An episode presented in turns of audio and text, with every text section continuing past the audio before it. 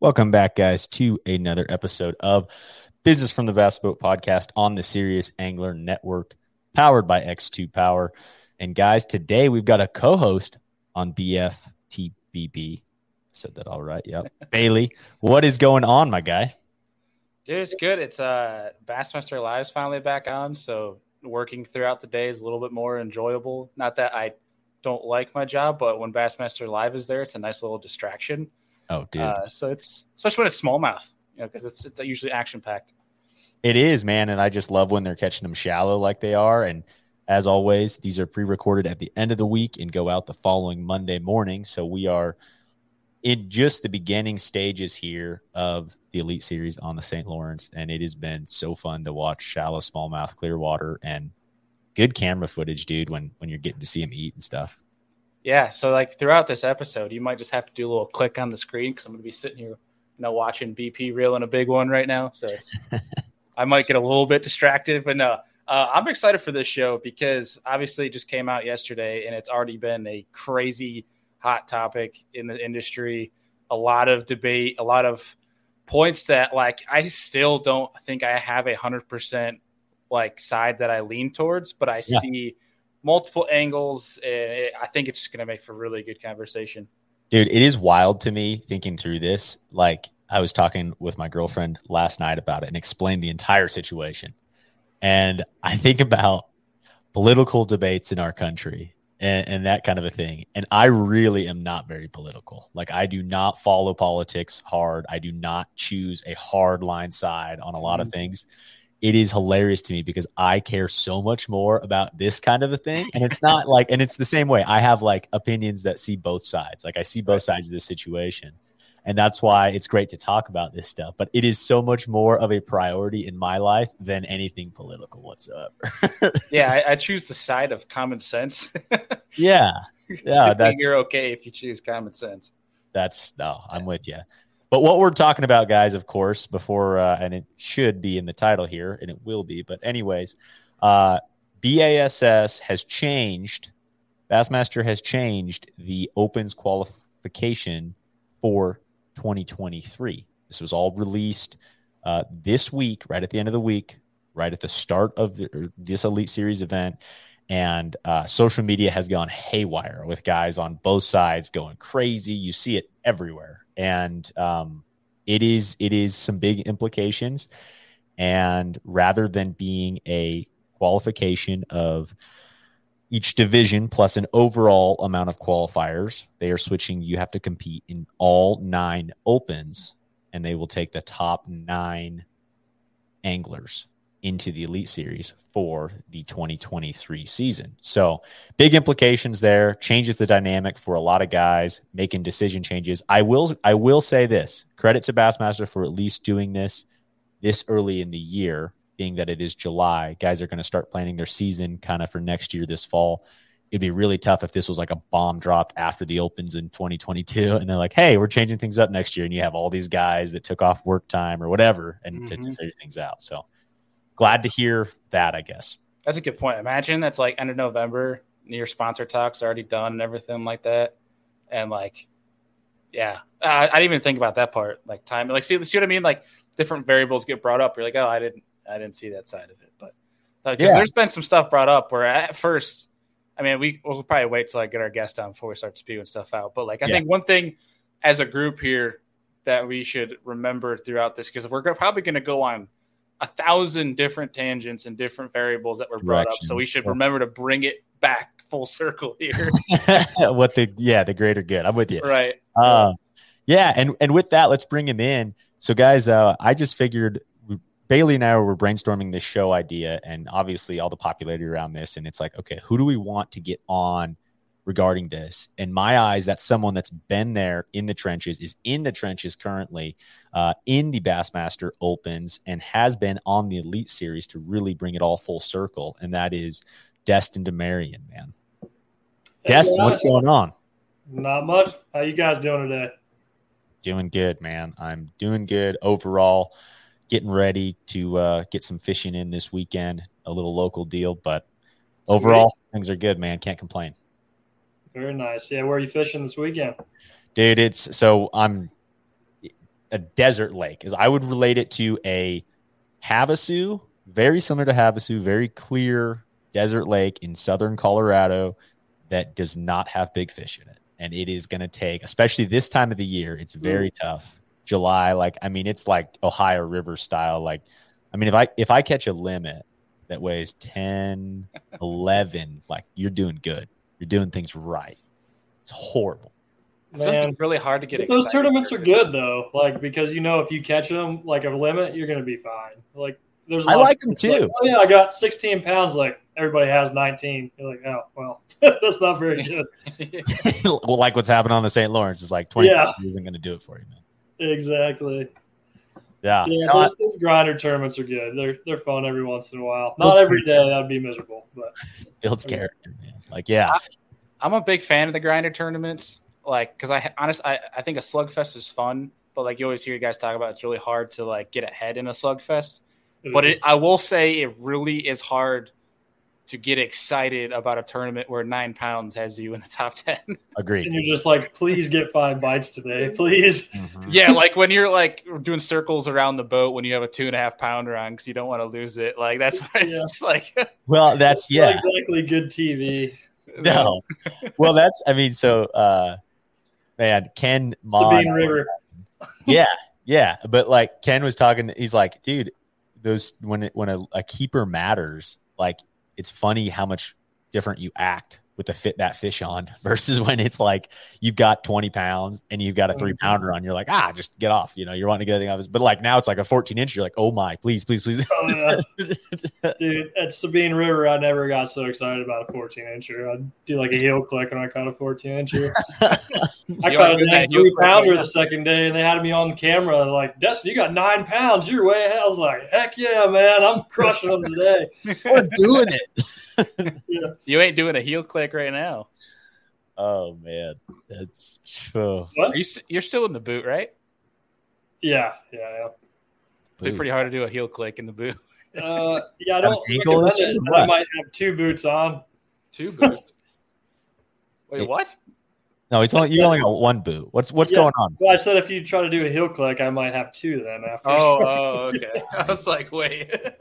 no, like I tore some ligaments in my ankle, and um, so I've been in the boot for about a week and a half or a month and a half, and uh, actually have an MRI tomorrow to figure out if we're going to do surgery or not. Oh boy! Mm. Good luck, buddy. Yeah, good luck. Appreciate it. Nice. All right, well, guys, let's get to the topic at hand. I know we've got a lot to talk about here, just around this, the implications of this. And I think there's going to be a lot of opinions on all sides of this. And so that's why I think this is cool to have kind of three of us too on these these different sides and, and where we all kind of see this and um, the ups and downs. I think there's ups and downs to everything, and there's nothing uh, nothing different about something like this. Um, so got released, saw a ton of different social media chatter, all kinds of crazy things. It's like all nine versus qualifying between a couple, but let's talk about Destin. Before the show, we were talking a little bit when you qualified, how that format was and how it was changed. Let's go through a little history of how the Opens has changed over the years in qualifying for the elites. Yeah, so we're back to essentially the same format right now with the three different divisions and three events in each.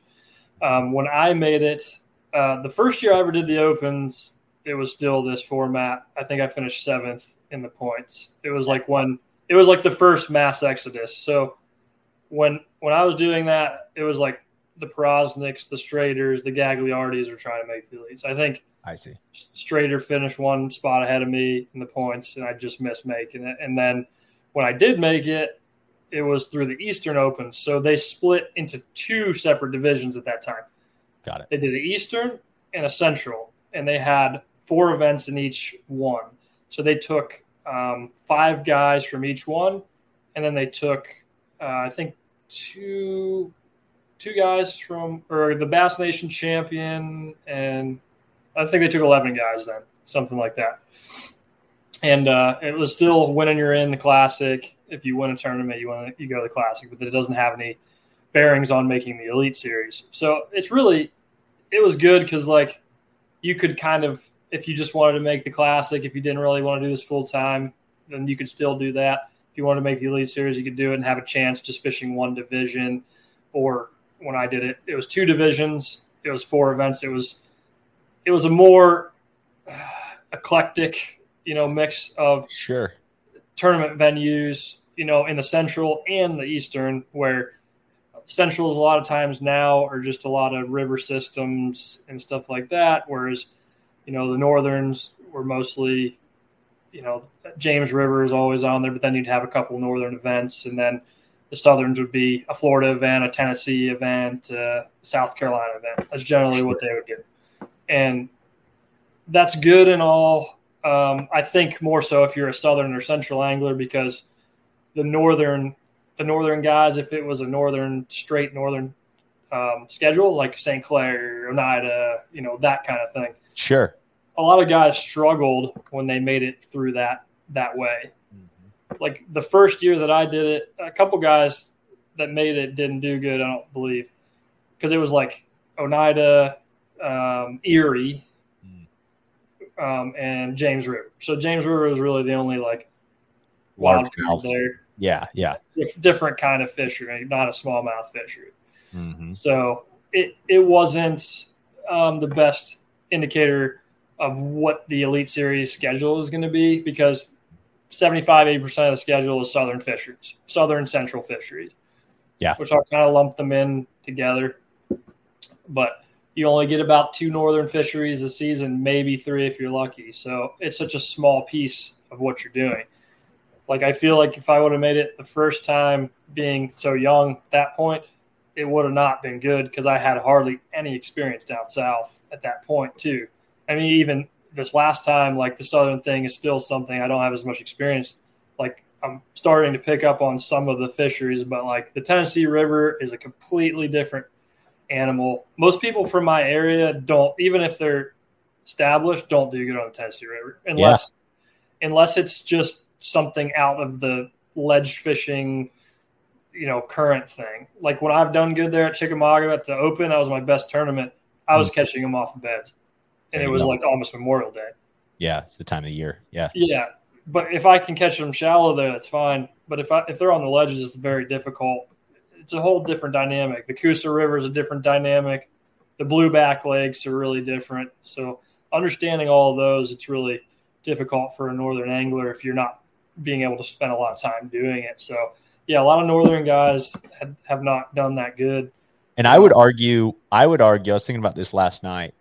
It's the same way for, and like you said, the schedules have have changed and that kind of a thing. But like the Central Opens, that's like the closest thing to me, and that's the stuff that I follow quite a bit.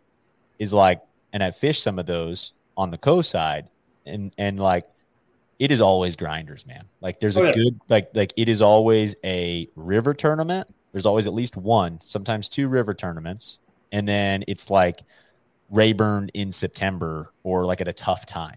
You know, it's it's or a Grand Lake in the fall where it's not like it's or like early fall, late fall last year kind of had some had some good time. But anyways, like it's always seems to be that tough way. And then I would say the same way is like you look at the history of the guys who made it from just the centrals, and a lot of them had struggled as well, similar to the north. Now, and the centrals have moved a little bit, especially over the COVID Yes. years, to be more Alabama-y. Um, They have a lot of Smith Lake and, and Lay Lake mixed in there, which is helping big time. helping. Yeah, and and I would say that like out of all the divisions, out of all the divisions of if you're going to make if you were going to make it with only 3, that southern seemed to be the most prominent because Yes. it's always starting in Florida.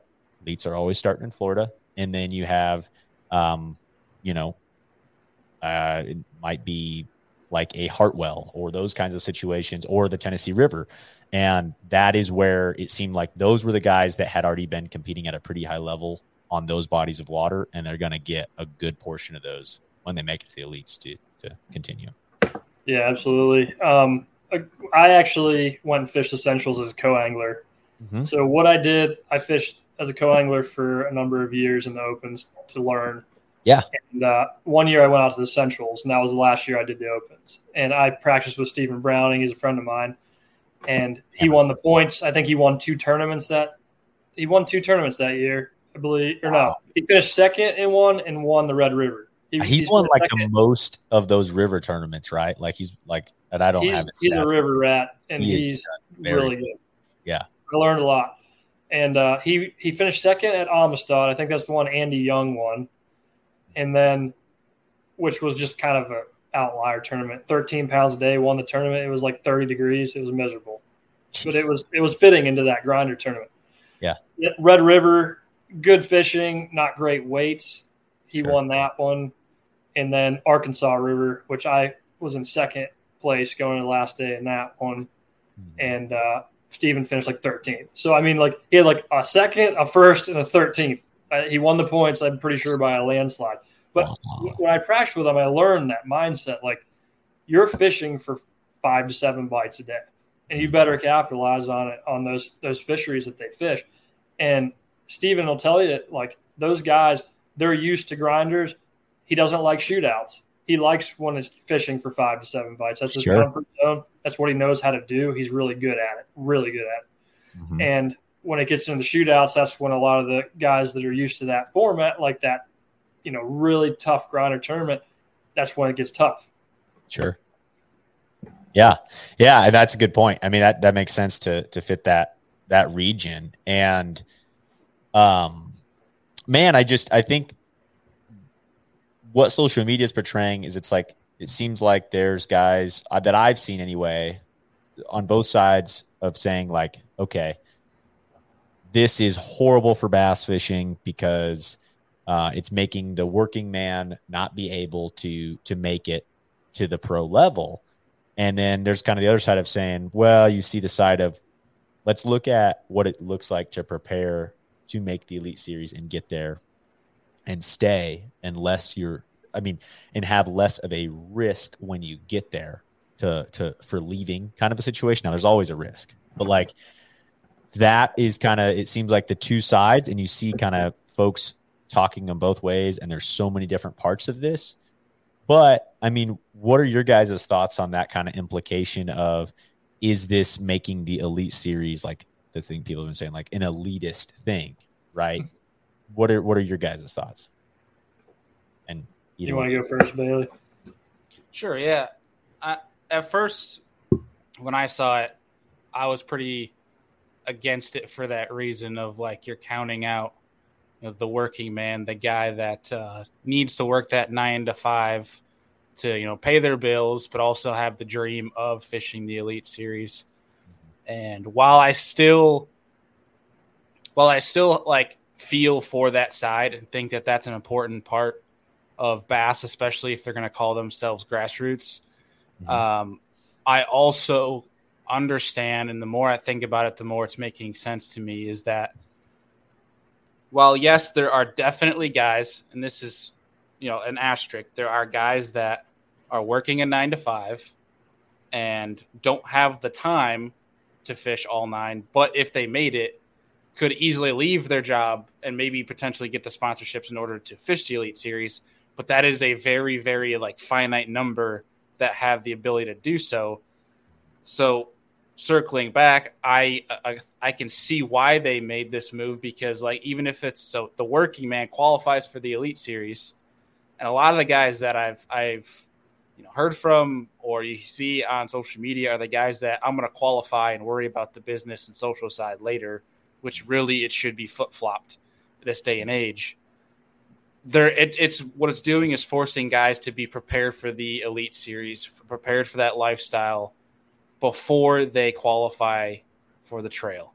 Hmm. And the working man typically nine times out of ten they're not going to be i don't want to say they're not going to be prepared but like their lifestyle does not prepare them for the elite series if that makes sense. So Yeah. it's not providing them one the time which is obviously tough but like they don't have the financials ready. They don't have the business side which i got into an interesting i shouldn't say debate because it really wasn't it was a conversation on facebook um, but this conversation had started and I, I firmly believe and i've had other folks that are in the industry agree with me that it is more important nowadays to be better at say social media than it is to actually catch a bass your career will be much longer if you're better in the social business aspect than you are actually catching fish. And I Yeah. think that a lot of guys are lacking that in the opens. And it's, I mean, we're going to go on different tangents through here, but that that was my first thoughts and kind of where I'm at right now. Gotcha. Yeah, th- those are good points. I mean, I would agree. Um, from when I was a co-angler up until when I was fishing the opens as a, a boater and a pro, I learned from a lot of guys. And and one guy that taught me a lot about what Bailey just said is Kurt Dove. Um, You know, he's a guy that's a really really good businessman. He's been around the sport for a long time, and he essentially broke down what the costs were. So, like, you know, ten years before I ever started doing this, I kind of knew what to expect. And when you make it, you know you got to come up with this amount of money. You have to have everything in place. Like you have to be prepared. And I think a lot of people get blindsided by that. Um, it's a little bit of ignorance in the sense that, well, I can catch fish. Like, okay, like just everything should fall into place. That's not exactly how it happens.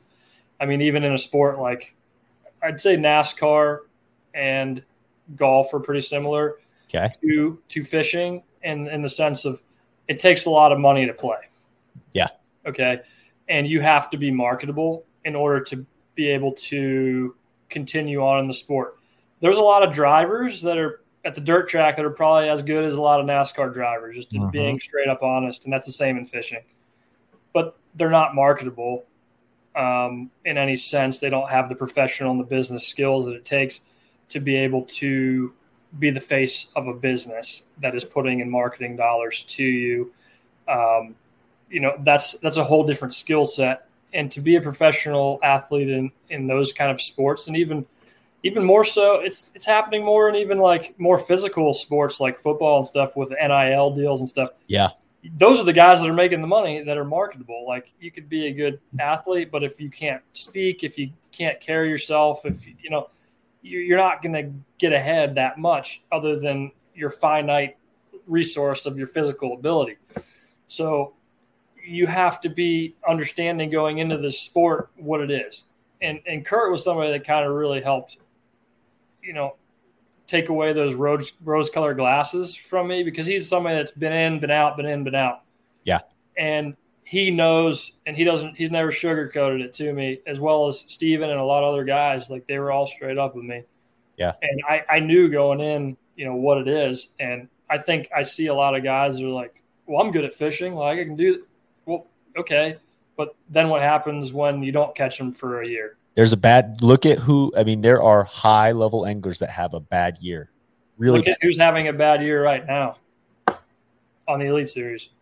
Iaconelli. bad. Iaconelli, Hank someone who's Cherry. done- yeah, yeah. There's a lot of people that are really good fishermen that have bad years. Believe me, Mm-hmm. it's a sport that you're up, you're down, you're up, you're down. There's some guys that are just steady Eddie, but even even those guys like the Greg Hackneys and stuff. Stephen Browning was friends with him. He told me there was a point where he was almost done because it just wasn't working. You know what I mean? Mm-hmm. That's how fishing is.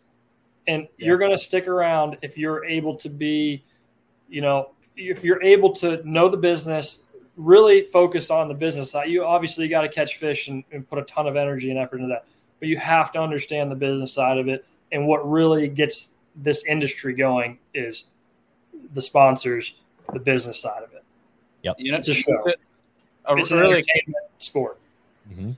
Destin, here's something quick that I'm curious if you'd agree, disagree with is the, for the for the guys that have the mentality because there's still a lot of them out there of I can catch a bass, I'm good at catching a bass, and that should all be all that matters. Uh, but they are starting to realize that it's more on the business side.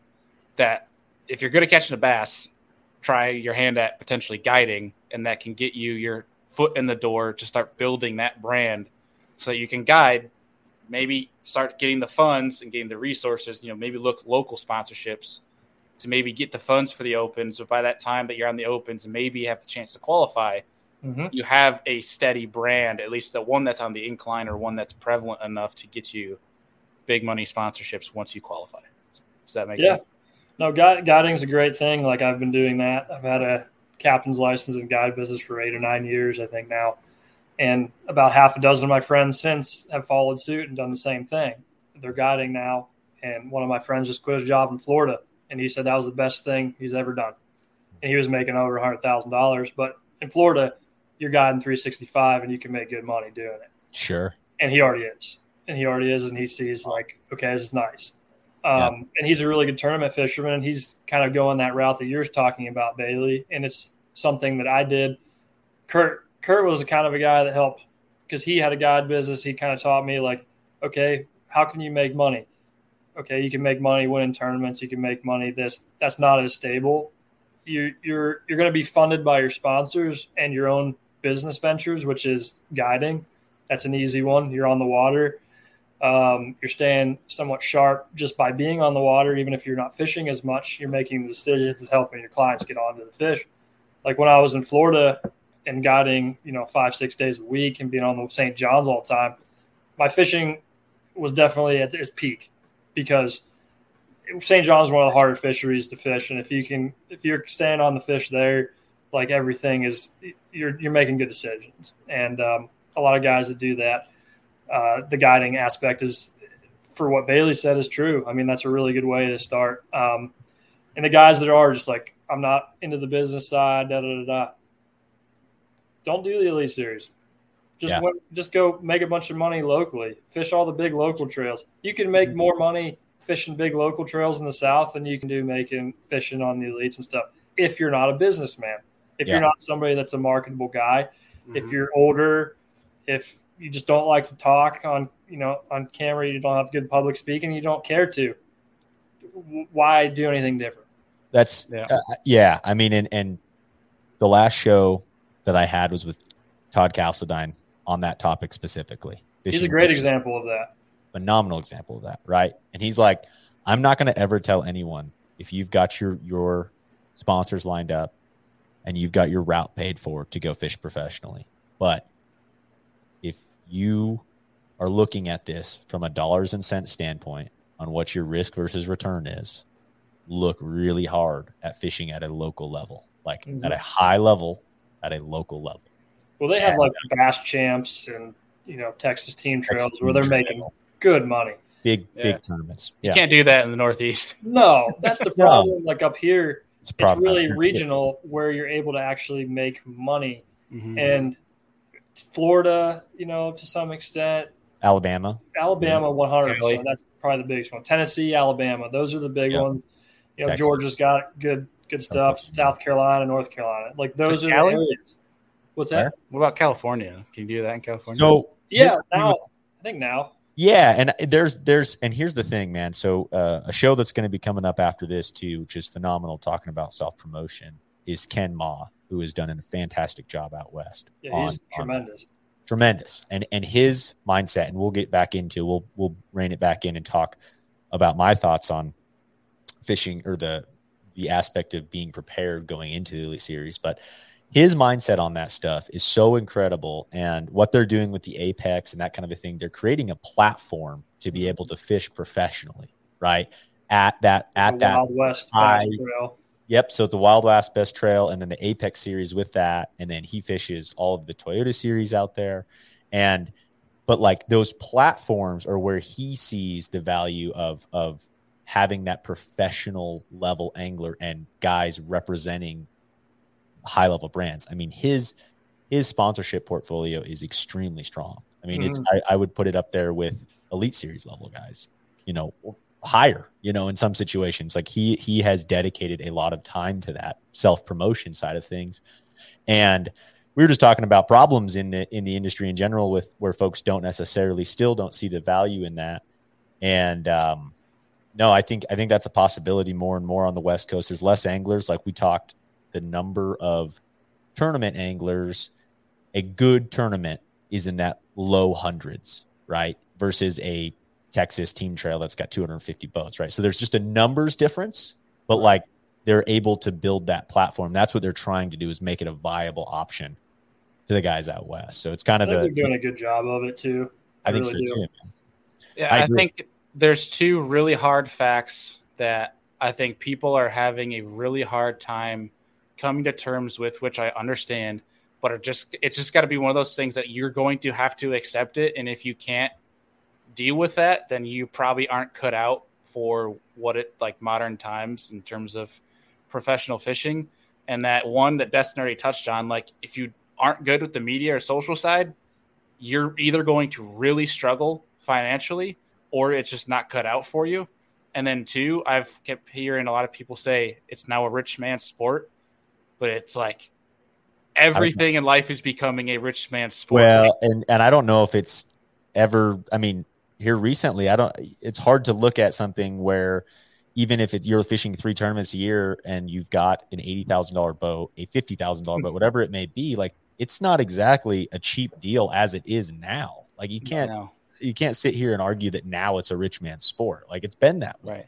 Yeah. Like Maybe maybe Bailey's got something with this kayak thing. hundred percent, man. There's a reason I ain't leaving it. I mean, I don't have money, but like, Well, I'm not- and I the don't plan fact that you're it. winning like everything. Yeah, Um, that too. He's hammered. You you and Drew Gregory. cap yeah no that's and so here's my personal perspective on this so i went from being nine to five my, my the company i work for and still work for i independent contract for and work more than i ever have outside of fishing right but the reason i did that was because i was only allotted a very small amount of vacation days and was fishing the local stuff and was like man i can't even go fish a state qualifier for a week because it eats up my vacation days so I went independent contractor and fished the Central Toyotas as a boater two years ago.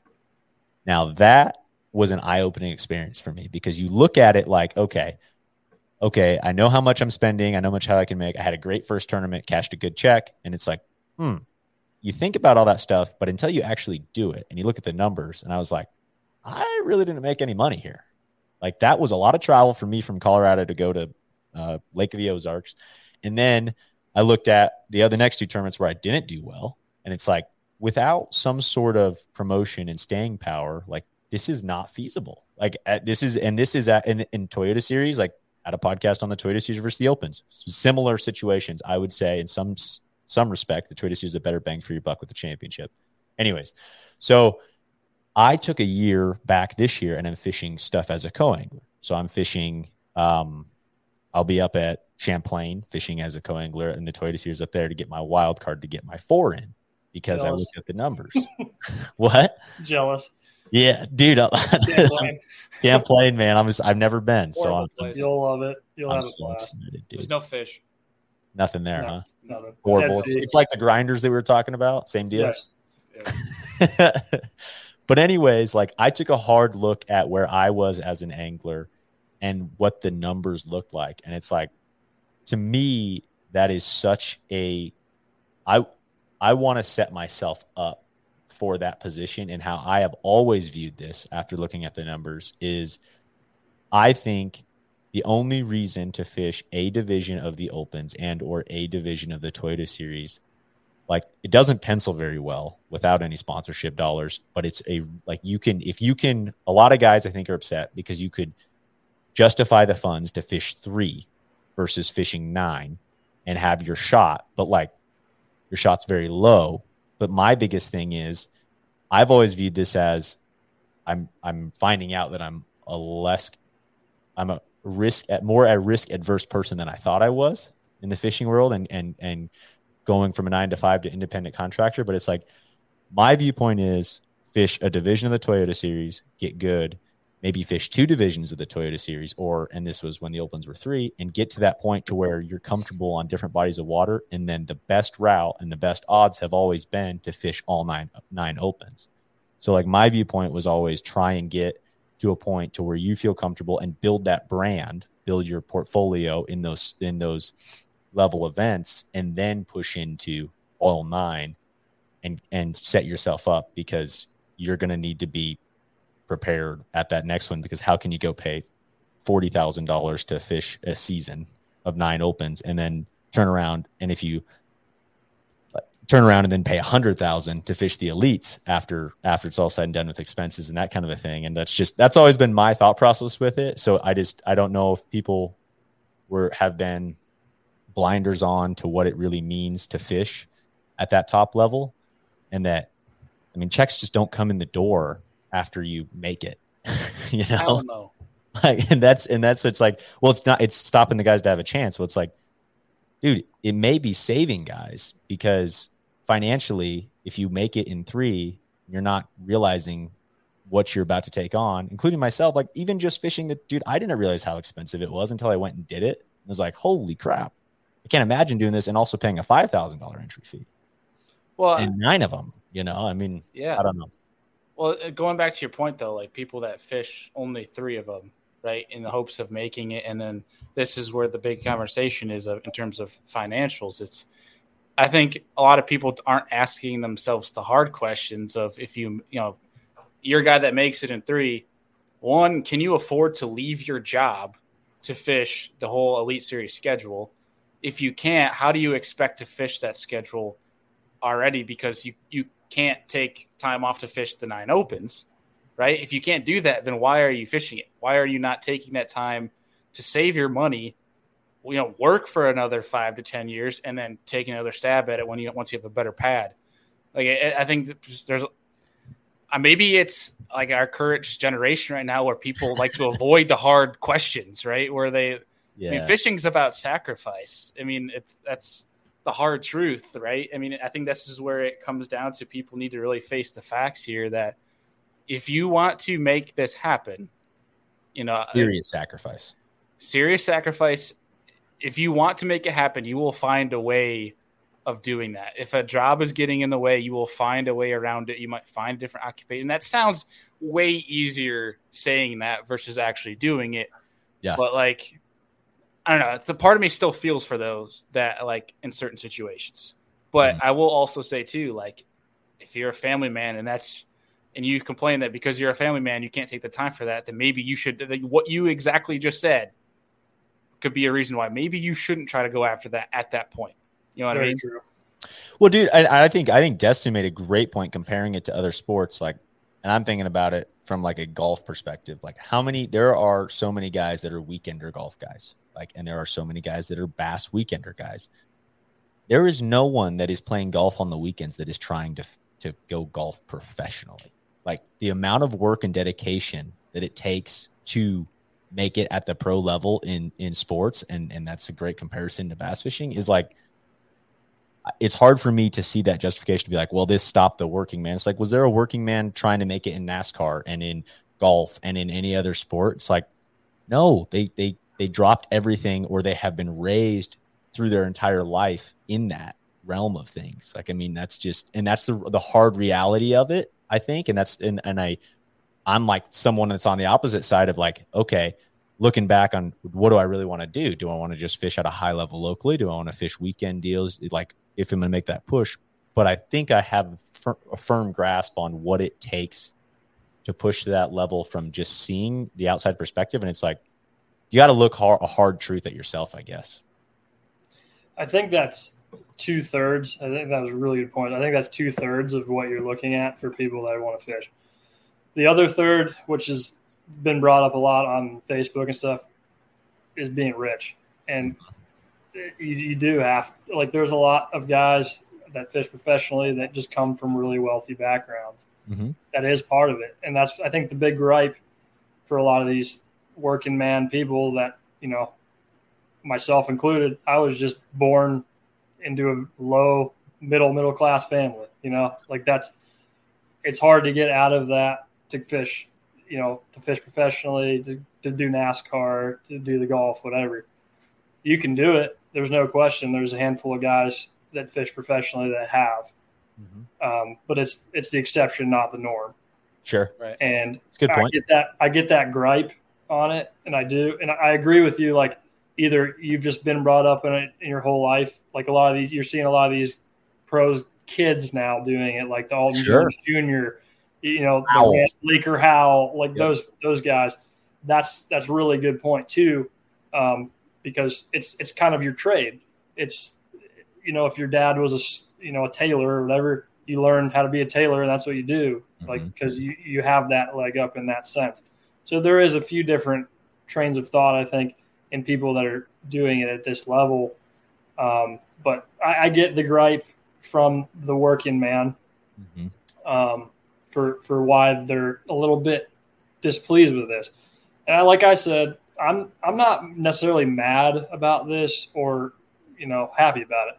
I'm yeah. still deciding what I think for myself, what I how I feel about it. But yeah. I do see all the perspectives as far as you know these people feel this way that it's becoming an elitist sport which your point is true like we talked it's always been for the most part however i will take that back before 2008 Okay. I know a lot of the guys that were Just in the the sport before. Yeah. They were getting two, three free boats a year, three motors. You There know, was so much more money in that ear like late '90s, early 2000s. Walmart Right. sponsorships. Wild. that, that was the peak when- a lot of the guys. But here's the other on the flip side. So those guys that got in at that point are the Yeah. ones they're trying to keep in right now. Mm. So I do understand that perspective because Yeah. a lot of those guys were kind of grandfathered in, in the sense that they got that. Now guys are scraping and clawing for peanuts. You know what I mean? Yep. That's, that's what's changed the sport, and that that could be a testament to our decadence as as Americans. Hmm. You know, or it could just be a testament to the changing of the sport. And and I think even in golf and all that, it was different. It was, I think it was similar to that too back in the day, where it was it was a lot like that. And I, I know that's that's probably going to PO a lot of people that I know off saying a lot of that, but it's the it is the truth. Yeah. Uh, one thing, quick before we go off on another tangent, that I just want to bring up, uh, kind of more not really about the topic, but it kind of irks me is the amount of people that blame, like, seems like they're blaming and using it as an excuse when other people have money. Like, Oh, dude. Yeah, no, I, I, I, I'm not a fan about the whole. I'm not the, about the whole pity party thing. Like just because you don't have money, and look, like I, I feel for the working man or the, you know, when you're not born with money, like a, a Laker Howell, just because he was born into the sport and may be a little bit more well off than others, is don't blame him for that. I mean, no, Oh, it, it's it not to mean he's not grinding his butt off to achieve his dream. Just same there's way as nothing you are. wrong. Just- There's nothing wrong with that. I think the the point is that a lot of guys have is like it's that much harder Yeah. for somebody that doesn't have that. Which Right. this is this is the quote that I hear more often than not that has always irked me. Must be nice. Oh, Like, that's, all right, that's what people say. Must be nice. And even though like I don't have any money and I never really have, like I'm in an okay place. Me and my family are good. However, now, but when people say even when I was had absolutely nothing, I still it just bothered me. You know, yeah, it's no, not like was like somebody's see family member didn't work for that that. Somebody at some point didn't earn that. You know what I mean? Well, that's I mean, that's a that's a I don't know. That's and and like you said, Bailey, that's something that has always irked me too. Like I have I have some friends that are uber uber wealth situations, right? And it is like you can't blame that person for that. Like it just it just I don't it's like someone in their family had dedicated their entire life to building something. And uh I don't know, just to me that that whole side of things bothers me so so much to some extent. And also like you see the other side of it like I've got friends now that have grinded to build a business that had I mean you watched it go from I mean nothing to what they are now and they can fish whenever they want and they don't have to worry about sponsors. They can go and and you know what like and I understand that that people are like, "Oh, must be nice. Like that guy's doesn't have to worry about his gas bill when he goes to this place." And it's like, "Yeah, but like he worked his tail off to get there." Like I don't know. That's just uh and that's why he's able to go take his boat and go do whatever he wants. And that, and that that circles back too to like what we were talking about, where like people are just going to have to accept the fact, a few different facts of life right now, and that part of that is is that And that's not just bass fishing. That's no, everything. that's life, dude. Like, and that's part of it. It's like if you're not if you're not if you're not well off, but you want to chase this dream, you're just going to have to accept the fact that your road is going to be a little bit more challenging. You know, whereas that person might be able to get a little crazy with meals at an Airbnb. You know, whereas you're sleeping in your truck off of PB and J's. Like yeah, it's and you're eating your PB and J. it's just how much you want it. That's that's really what it is. It's all going to come back to that. Like, how much do you want to chase that? If your cons don't outweigh your, if your pros don't outweigh your cons, it's probably not the smart decision. Mm-hmm. I wanted to make another point to what you were saying, Bailey, about like the guy working for five or ten years and then going after it, and and also tie into what you said, Deacon, which was the risk adverseness. So mm-hmm. this is, I mean, this is like really micro level, but the fact of the matter is, I find a lot of guys like, yeah, I'm going to do it. I just got to get to that. But then when they get to that uh-huh. stage, like I can't, I can't do it. I got a family. I got this business, as you were saying.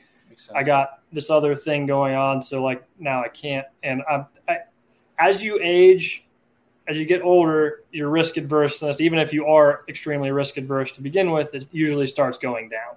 I agree. So a lot of the guys, maybe in their older age, will do it if they have an exuberant amounts of money and time and stuff. But generally, they're they're not giving their best take on what they could have if when they were younger and and that's something I also saw because I mean I fished as a co-angler. I got to fish with like people like Dave Smith, who's a billionaire, who mm-hmm. fished on the Elite Series and stuff. I got to fish with people that were you know poor. I got to fish with people that you know were a stat like about to win the classic. I got to like all these people in different stages, and I kind of see like okay in the sport, you want to get in when you're young. Mm. A because you're marketable at that age, and B because you're hungry. And when yeah. you get older, you lose that you lose both of those things. Mm-hmm. And I, as myself, when I was evaluating it, and like Deacon, like you're doing now, I did it as a co-angler. I came in as I was 21 years old with no tournament experience. I started fishing as a co-angler. Said, okay, this is how I'm going to learn. And I, within five years, I almost made the elite series my first wow. year. And that's from learning. But you have to put yourself in that position. Like I'm not good enough. I don't know enough yet. I'm going to learn because these mm-hmm. people are smarter and better than I am. And I'm going to soak it in and I'm going to take the lumps and take a zero here and there because they're sight fishing or whatever. It's going and, and yeah. deal with it. You know, yeah. that's the kind of stuff you're going to have to go through. But if, if you really want it, you can get it. There's no question. There's mm-hmm. no question that you can get to that level. And ultimately, you have to really evaluate it and be realistic, like we've been talking about. Do you want to have a family? Do you want to you know live in one area and be be home and have a community? You're not going to have those things really if you do this. I mean i'm just going to be straight up with you. I you're think i was on 27 8 weeks you know the last two years wow. minimum. That's wow. more than half the year. Like at the end of it it was like more than half the year. I think it was 28 28 weeks. Mm-hmm. so yeah that's a little more than half the year you're going to be on the road, you're going to be driving. It's going to be hard on your family. It's going to be hard on your relationships. It's going to be hard on your pocketbook. It's going to be hard on you mentally and physically because that's my buddy that just quit his job as a guide. He's like, dude, he's like, I thought my job was hard. And he worked 12, 14 hour days construction. Okay. He said, dude, this takes, it takes it out of me. You know, I was like, you know, yeah, when you're out on the water for 12, 14 hours a day for weeks straight, it takes it out of you. It is hard mentally and physically. So if you want to do this, know what you're getting into, know the financials. If you want to fish all nine opens, you're going to be spending thirty, forty thousand dollars this year, this coming year. But if you have the resource, if you plan for that, if you have the sponsor help, which I've been fortunate to get a lot of that in my career, which has been instrumental because I didn't I didn't have the money. Um, that's what you need to do. I mean, if you really want to do it, you need to focus on it and do it. Yeah. Yeah. Yeah.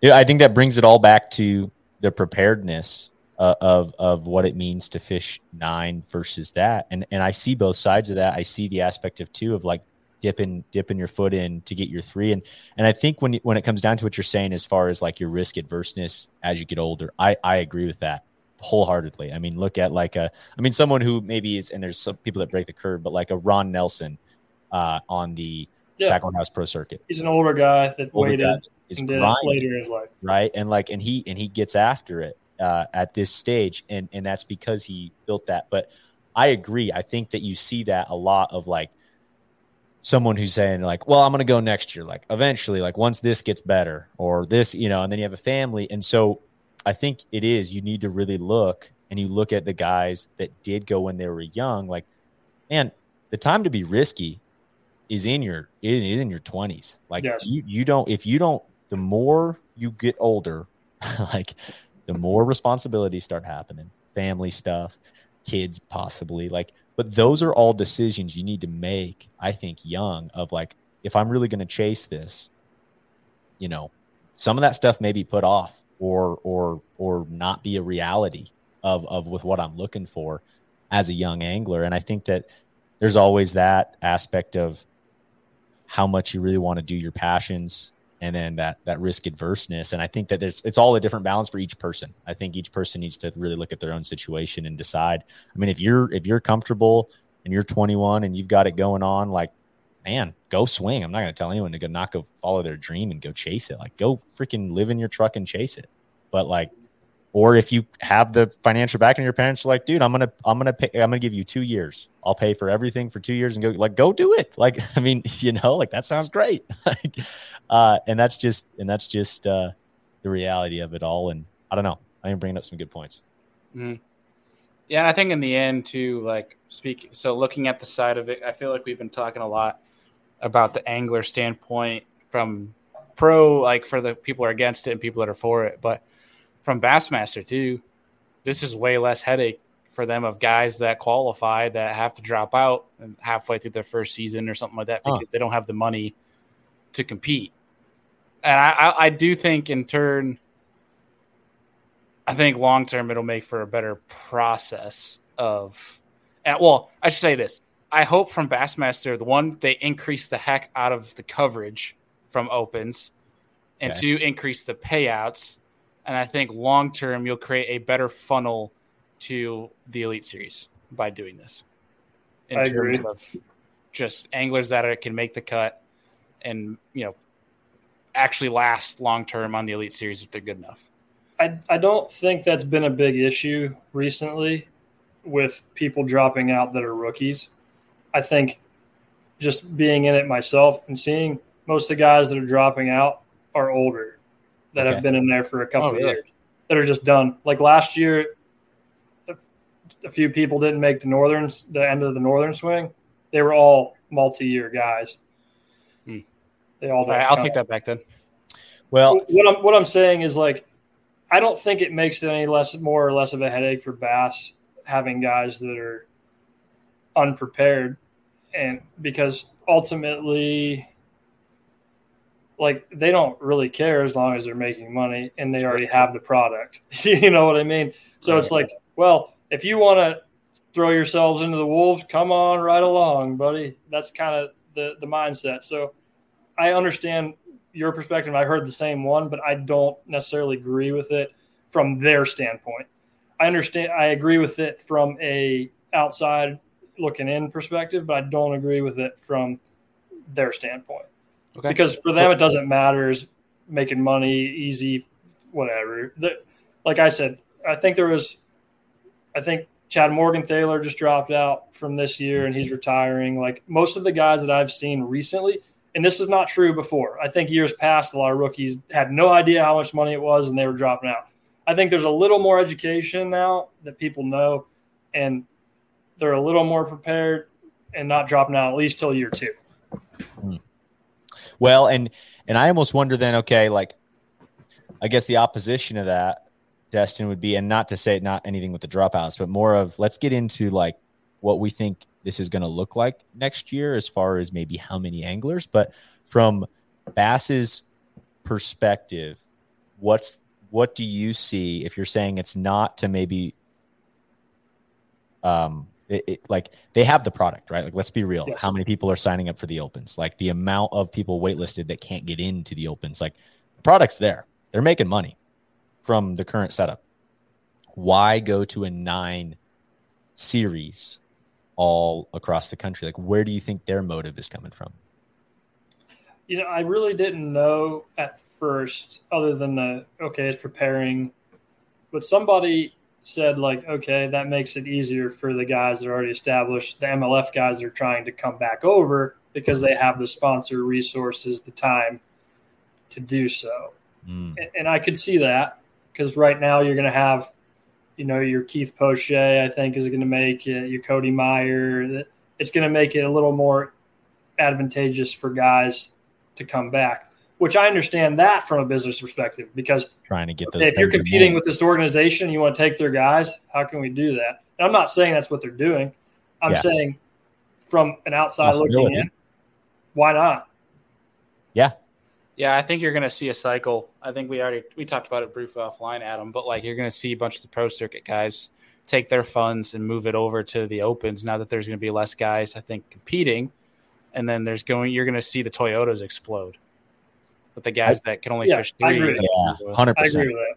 and I and I like here's here's my thoughts on it. So first of all, look at how many guys already. When you look at the pro circuit, not not the BPT, but when you're looking at pro circuit specific guys, six tournaments. If you are set up and already on that path of you've been on the pro circuit and you've got your sponsor dollars funded for these six tournaments, some of those guys are going to fish both this and the opens. I, I think that you're going to see folks fishing both of those and or now the NPFL guys, another national circuit that's got six tournaments, folks who have been out and around and whether that is from a, having a business or the sponsor backing to be able to go fish six tournaments regardless of the league. Now you maybe have that option to do that as well. I mean, look at Asuka, who has a good chance mm-hmm. to make the elite series right now. Well, he's going to. Like, there's no way. I don't think he, he won't. Yeah, but like he is fishing a ton of tournaments, right? I mean, he's fishing all all the NPFL, all the opens. So like you're already kind of seeing that happen. And so like let's see, in their article, Bass's article, 83 opens anglers signed up for all nine opens last year. It was unpre- unprecedented, like the largest ever of all nine being signed up. And obviously there's a drop off there towards the end of the season if guys aren't doing well. They're just not going to fish the rest of them. But how many do you think that they're going to fill that full field again in the opens fields with this new situation? No. No. Bailey? I gotta agree with Destin. I, I think I think so too. I think that there'll be a drop, but I don't think it's going to be as significant as people thought. Like I don't think it's going to just go down to Agreed. 90 guys. Agree. I mean, like I think it'll It'll be, be over 150. yeah. I, I think, think it'll be you'll have a- to 200 range. Yes. And that's what it used to be. Okay. So that's what it was, and that's I, I liked it better that way. A place like Oneida Lake with 225 boats is absurd. yeah. It's absurd. I was shocked at how good, consistent the weights were with that many. Fishing was good, man. I couldn't believe it either. Well, Very I don't know. The second day it dropped significantly. Like the cut dropped at least two or three pounds. Mhm. But it was like guys that were catching were super consistent. And it was hard to get up. Like you could know where all the good spots are on Oneida and, and where you can win. But getting on it's a different story a lot of times. yeah. You know what I mean? Yeah. And that, it was almost like a TVA tournament. Like, Cycling. yeah, but a lot of people weren't cycling. They would just sit on a spot. You know, mm-hmm. it, it wasn't like Gotcha. you could just wait on a spot there. And you can Yeah. do that at a lot of smallmouth fisheries. I feel like you can sit on a good spot and just wait it out. Wait a Yeah. minute. Yes, I think I think the Bassmaster article said there was 83 total anglers that signed up for all nine Yes. this year. Yeah, I saw the same thing. Yeah. yeah. So I, I'm gonna be. Re- I'm really curious. I mean, I think you could throw numbers out there like 150 or 175, whatever it might be. I'm. I'm.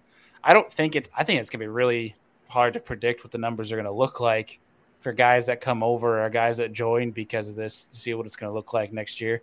Um, I still think there's gonna be like maybe. I think it's gonna be a small number, maybe five to ten local guys that'll enter one division just to try to make a classic, but I think it's going to be a very, very small number that do that. Maybe I think like it'll their be local They have been trying to deter that too. Because a lot of the things they were putting into place, they were having a lot of cherry picking. And they didn't like that. Because Yeah. one, one dude would just fish. They changed it ultimately because one dude would come fish Oneida that lives there and win Mhm. it. Mhm. and they'd be like, "Well, he didn't fish. This is just stupid." Like they didn't like it. So they're, they've done a lot of things and put a lot of things in place to, to hopefully not have that happen. So here, here's a question then, because as far as I know, they have not changed that. If you fish, say the northern, so you fish three tournaments, Yep. a much e- uh, easier, I shouldn't say easier, but a much lesser investment than doing all nine Sure. to still make a classic if you win one of them. Do you think is after next year they're going to get rid of that and say you have to fish all nine in order to make a classic? No, they've already. I think they already said that in the article. Well, but that's just. I'm not talking. I'm not That's talking for next year. year, I'm yeah. talking the, the following year. Oh, I I see think we'll you're see that. see You what I think they're- think there. I think it's like a. I think when a, a lot of things, companies and things change things, they try to see how much pain people can tolerate. Mm. So, judging by how much of a turnout people get, I would say Bailey has a point there that they might try that. Yeah. Yeah, and and and I mean, so so another topic that that goes into how many guys are going to fish this, and it's something I've been having a lot of conversations with with a John Hunter on the show previously, just regarding inflation, fuel costs, how much this really affects anglers' bottom line when it comes down to it, and that's why, mm-hmm. again, back to that self promotion, sponsorship is so dang important with this stuff as far as what you're actually making. At the end of the day, how many guys you know that were maybe in the position, say last year, looking at, hey, I can maybe swing all nine, and now it's like, hmm, my fuel. To give a great example of fuel cost, uh, team team bass championship last year. So my team partner and I went and fished that on Eufaula, Alabama, from Colorado, like 23 hour drive, right? Like haul. Okay, ran the numbers. May have been further than that, but anyways, ran the fuel numbers for that. We keep an Excel file, all our stuff, and then my stuff for taxes. And Excellent. did the same thing for Oahe this last year, or for this last uh, our Bass Nation tournament that just happened in June fuel costs were the same for an eight hour drive for me as a 23 hour drive. Think about that. Like, like that, that is to show the power of how fuel prices have, have gone up. Like, and the overall cost of the tournament, I should say, was very close to the same number, which is crazy to me. I made the run to the Chickahominy at the James River. I would have to put my credit card in three times. So it would go to 100, stop, put it in again, 100, and then 25. It'd be $225 to fill up to go Chick. Whereas I think the first year that I went, like made the run to the chick, like shoot, it was probably like 80 or 90, 100 bucks, you know, to, to run wow. the chick and burn a bunch. Yeah. So do you want to get into the kayak game now or it, it, crossed my mind. No. Dude, hey, I mean, you would do great. That's all I'm saying. You do great.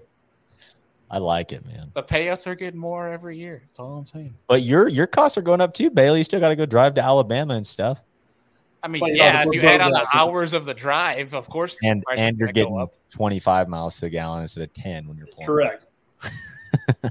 It's a lot nicer than towing. I get like 13 miles a gallon towing. Yeah. yeah. It's nice when you can stay five minutes from the ramp and all you got to do is drive there, put in, and it's all leg power for the rest of the day. It's and true. you get a workout. You don't even have to go to the gym after. That's right. That's yeah. right. That's what I'm saying. Dude, and nice. on the on the premise of the show, being that it's business from the bass boat, like one thing too, I'd love to get in a topic in the future, Bailey, and remind me just when we talk about future shows is like I have learned on how to make tournament fishing fairly cheap. Like not not saying not saying like a you're willing to do boats it. and that kind of thing, but like if you're willing, like dude, I sleep in the truck bed camper so often. I mean, like that campsites are a lot cheaper, and that's okay, especially when it's like a weekend tournament. Like I can, I don't mind it. Like eight days in a row in the truck bed might be tough. Like, but guys do it, you know. Yeah. And uh, so I don't know. It'd be a good topic just on how to how to cut costs because it's going to be very expensive. I think the way things are looking next year. Yeah, i know, to like, give you some pointers. There we go. It'd be cool to compare that because I know obviously we're talking the opens right here, so I'll make this quick. But like at least in the kayak game, you can make that extremely, extremely cheap and like really maximize your ROI. Like the Eufaula tournament I won, my biggest expense was gas, and that was just driving there and back. I think I spent eight ninety dollars on groceries throughout the week, yeah. and it was like I think total it was two thirty something to stay at the campground I was at for seven nights. Like yeah. You're willing, if you're like I was saying earlier, if you're willing to tent it up or sleep in your truck and eat PB and J's for breakfast, lunch, and dinner, you can make it happen. You can, you can go, make baby. it cheap. That's right. you can do that, or you can stay at a house with like 20 guys and just pile on top of each other, basically. That's, that's about three hundred dollars. Yeah, dude. The amount of times that like I've always looked at it like if I can get four guys in an Airbnb, it's the same as a campsite cost. Like, yeah, exactly. Almost exactly we travel in the opens with three to four guys and we stay at a house. And it's almost always, you know, and we're staying for a week or more, you know, four or five hundred bucks a person. Mm-hmm. And then you got it's safe for your boat. You got a place to plug in. You can spread cook, out. You can cook so you don't, you know, waste money going out all the time. Yeah. No, man, exactly. That's, I feel the same way. That's how I've always looked at it. Just you can lower your costs, but Go guys. Well, any any wrap up thoughts here on on next year and all of this stuff going th- into this? I think it's a obviously it's a hot topic, being that it was you know posted yesterday, uh, and it does impact a lot of people that are only able to fish the third like the one division. Um, and I think it'll stay salty for a decent amount of folks, but I think you look a year from now, there people are gonna might understand. I, I mean, again, it's going to depend on how this plays out and what the live coverage looks like and the payouts. I think mm-hmm. if everything stays the same, I think there's going to be even more people pissed off. Uh, but I think depending on how it plays out, I think people are going to forget about it and kind of maybe understand the move.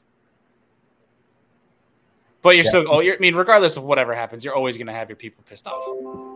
Oh, dude, no matter no matter what it is, it could have been. Yeah you can only qualify by fishing three, and guys would have been up in arms. You know what I mean? Yeah. like there was no overall. You know. The but, problem is, anytime you change something, everybody's got an opinion on it, and always people don't like when things change because everybody's used to status quo, and I don't think it's, I don't think it's a bad thing that they're changing it. And I, I I've told you I'm not necessarily mad nor happy about it. I'm still yeah. kind of evaluating what I think and what I'm going to do next year because I only fished two divisions this year. I did not mm-hmm. want to fish all nine, and I could have. Yeah. Um, mostly because financially and time wise, it just doesn't. When you have a family and stuff, it does change it. Like it's hard. Sure. It's very hard. And um, so it's gonna be it's gonna be a hard decision to think about. You know what to do. No doubt, man. That's and that's a whole nother thing. And that's uh yeah, I mean, literally this got released this week, so it's hard to be like, Destin, what are you doing next year, man? Yeah.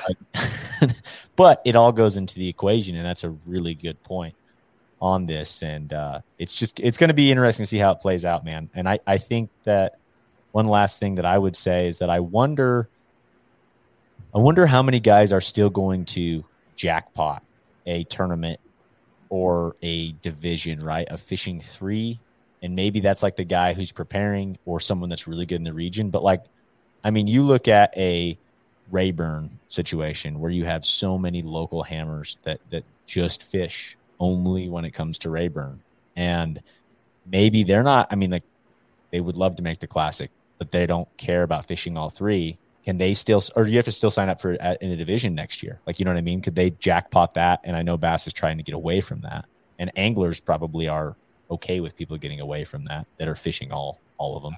I bet you'd see that in time. You'll see mm-hmm. that you can't sign up for just one; it'll be a division. Yeah, I mean that that was essentially how it was this year because they filled up. Like they had that. enough. Mm-hmm. The only way you could get into a single one, essentially, was it had to be a later event because people would drop out. Yeah. Yeah. That like my sense. buddy signed up right when you could sign up for the Southerns, and he was a hundredth on the wait list. That's what I heard about the Southerns. The Southerns were so stacked it wasn't even funny. Yeah. Yeah. Same. Yeah. That's wild. Gotcha. All right, guys. Well, I think there's some good conversation, and uh, I don't know. I see both sides of it. I'm in the same boat, probably as Destin. Of I haven't quite figured out my angle. I think I'm more leaning towards it's not a bad move. I think mm-hmm. it's a mm-hmm. good situation long term for the sport, but I do see both sides and like being in a position where it's like the next couple years, I would like to fish a division of those, a division of the Toyotas maybe, and work that way. Mm-hmm. But like, I think it just changes your strategy and maybe it's a it's a good move long term. Yeah, I think a lot of the folks that are disgruntled about it are, and for for good reason, because like in your current scenario, when you figure out that what your route that you think you're going to take or try to take is no longer viable, cuts off. That obviously is going mm-hmm. to piss you off in a way. I think you just give give time for people to breathe, but I'll also preface the other fact too that I'm not chasing this dream, so I don't have passion or feelings involved for it. Fair so I can't speak for the guys that are actually doing it. And I, I feel like there's probably some people that heard some points in this show. They're like, well, you're not fishing these. You're not oh, doing 100%. this. Like, obviously, that Destin is, which is why we got him on the show. Yep. Uh, that are like, so you have no idea what it's like to feel that. I just want to preface that, that I acknowledge that part. okay. So, but I, I just, I don't know. It'll be interesting to see over time as this thing breathes if things change, if people are still pretty pissed about it. That's the whole deal. I think it's going to last a little while because this is a pretty big change and a mm-hmm. lot of. I mean, it was record numbers even signing up for the opens, you know, this year. So many people were trying to get in, and a lot of people couldn't get in.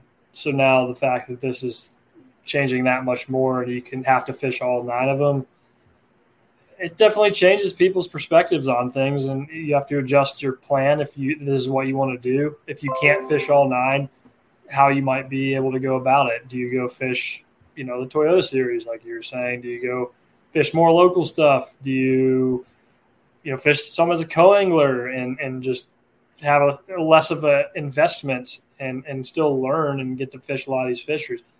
Go fish all nine as a co-angler. I did that one year. That was one of the best things that I think I ever did, just learning wise.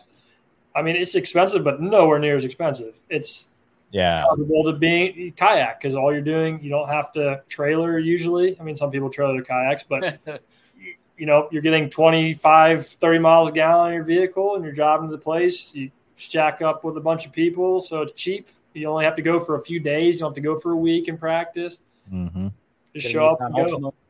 There's options. There's options, and and uh, I almost wonder. And Bailey, I want to want to emphasize your point of like people like, well, you don't do. It's like, listen, I I understand that's a fair statement. I don't have the same background as a Destin here, right? Talking about this stuff, I do think we're bringing up good points, and I think that we all fish tournaments to some level of of what we see and like where that all all fits in line.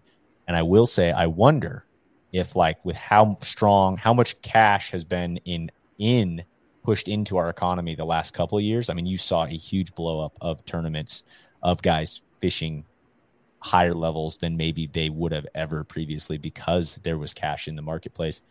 Now this verge of recession pushing all this stuff down it's like should bass have made this move if this was their goal a year ago or a, two years ago when it was really, you know, are we going to see a drop off in anglers because of fuel prices and maybe there is an, an economic hit that affects guys' jobs and and their business maybe that they had and they're having to lay guys off and I don't know. It'll be interesting to see how this all plays out in like five years from now. What it what what the field looks like, what everything is going on.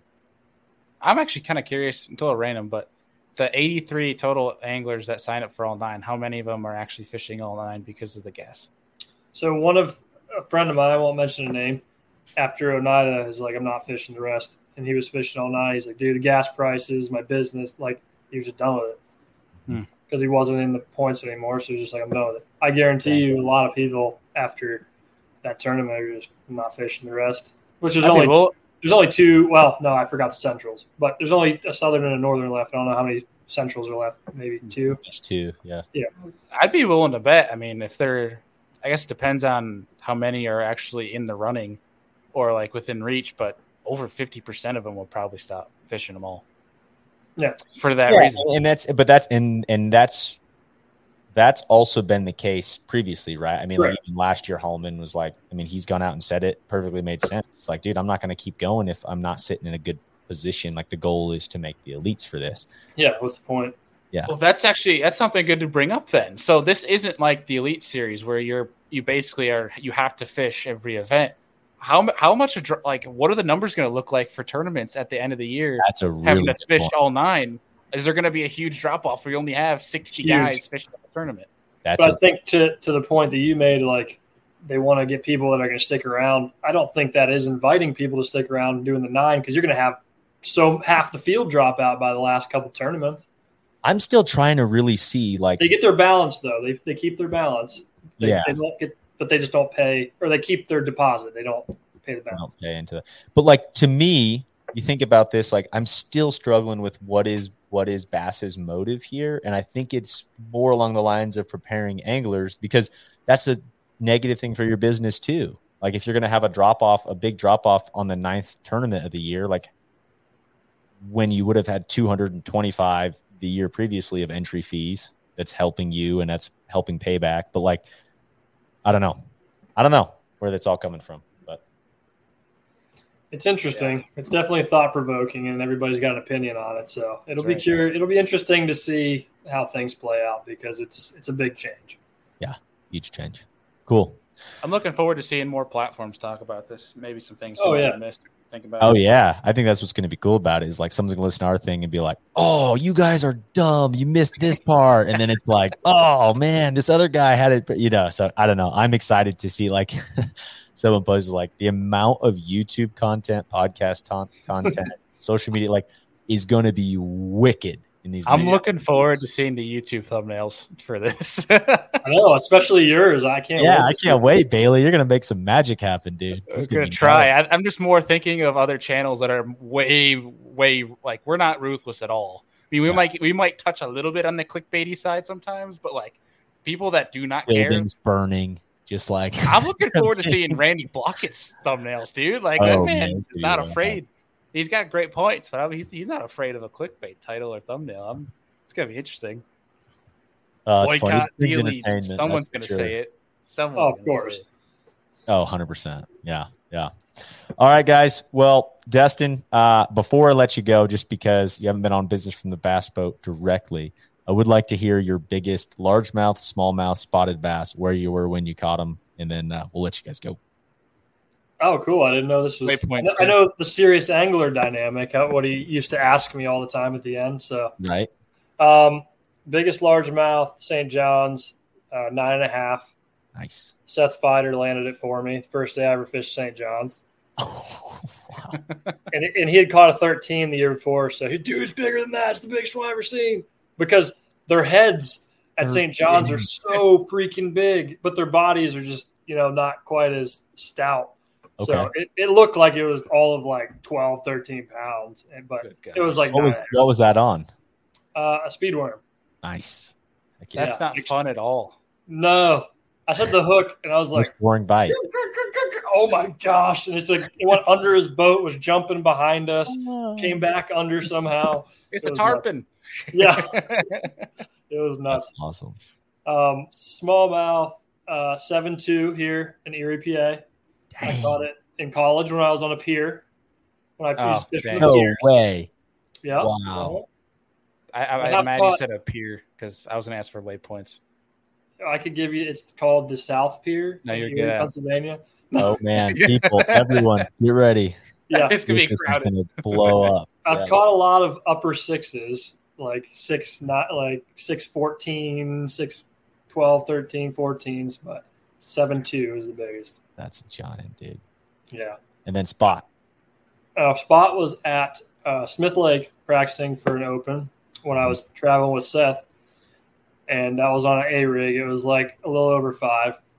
Dang. Yeah. Heck yeah.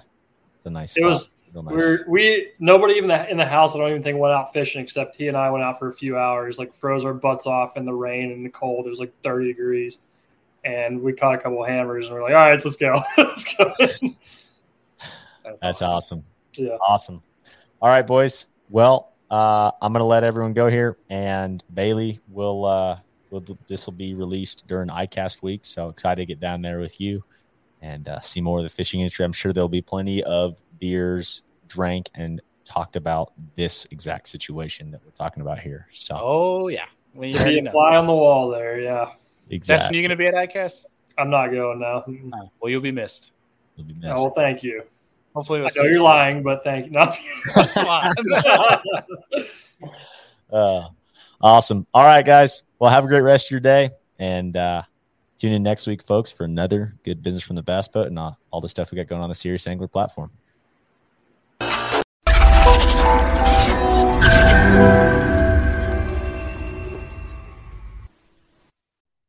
Well, that was an awesome show. Hope you guys enjoyed it.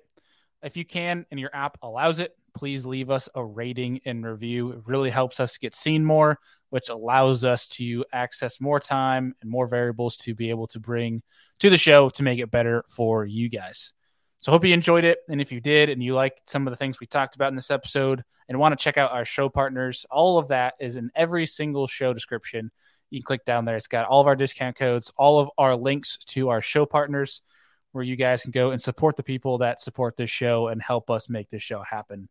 And of course, this show does not happen without you guys. You guys know we appreciate you. You're the Serious Angler fam. You're the reason we're here. Appreciate y'all, and we'll see y'all on the next one.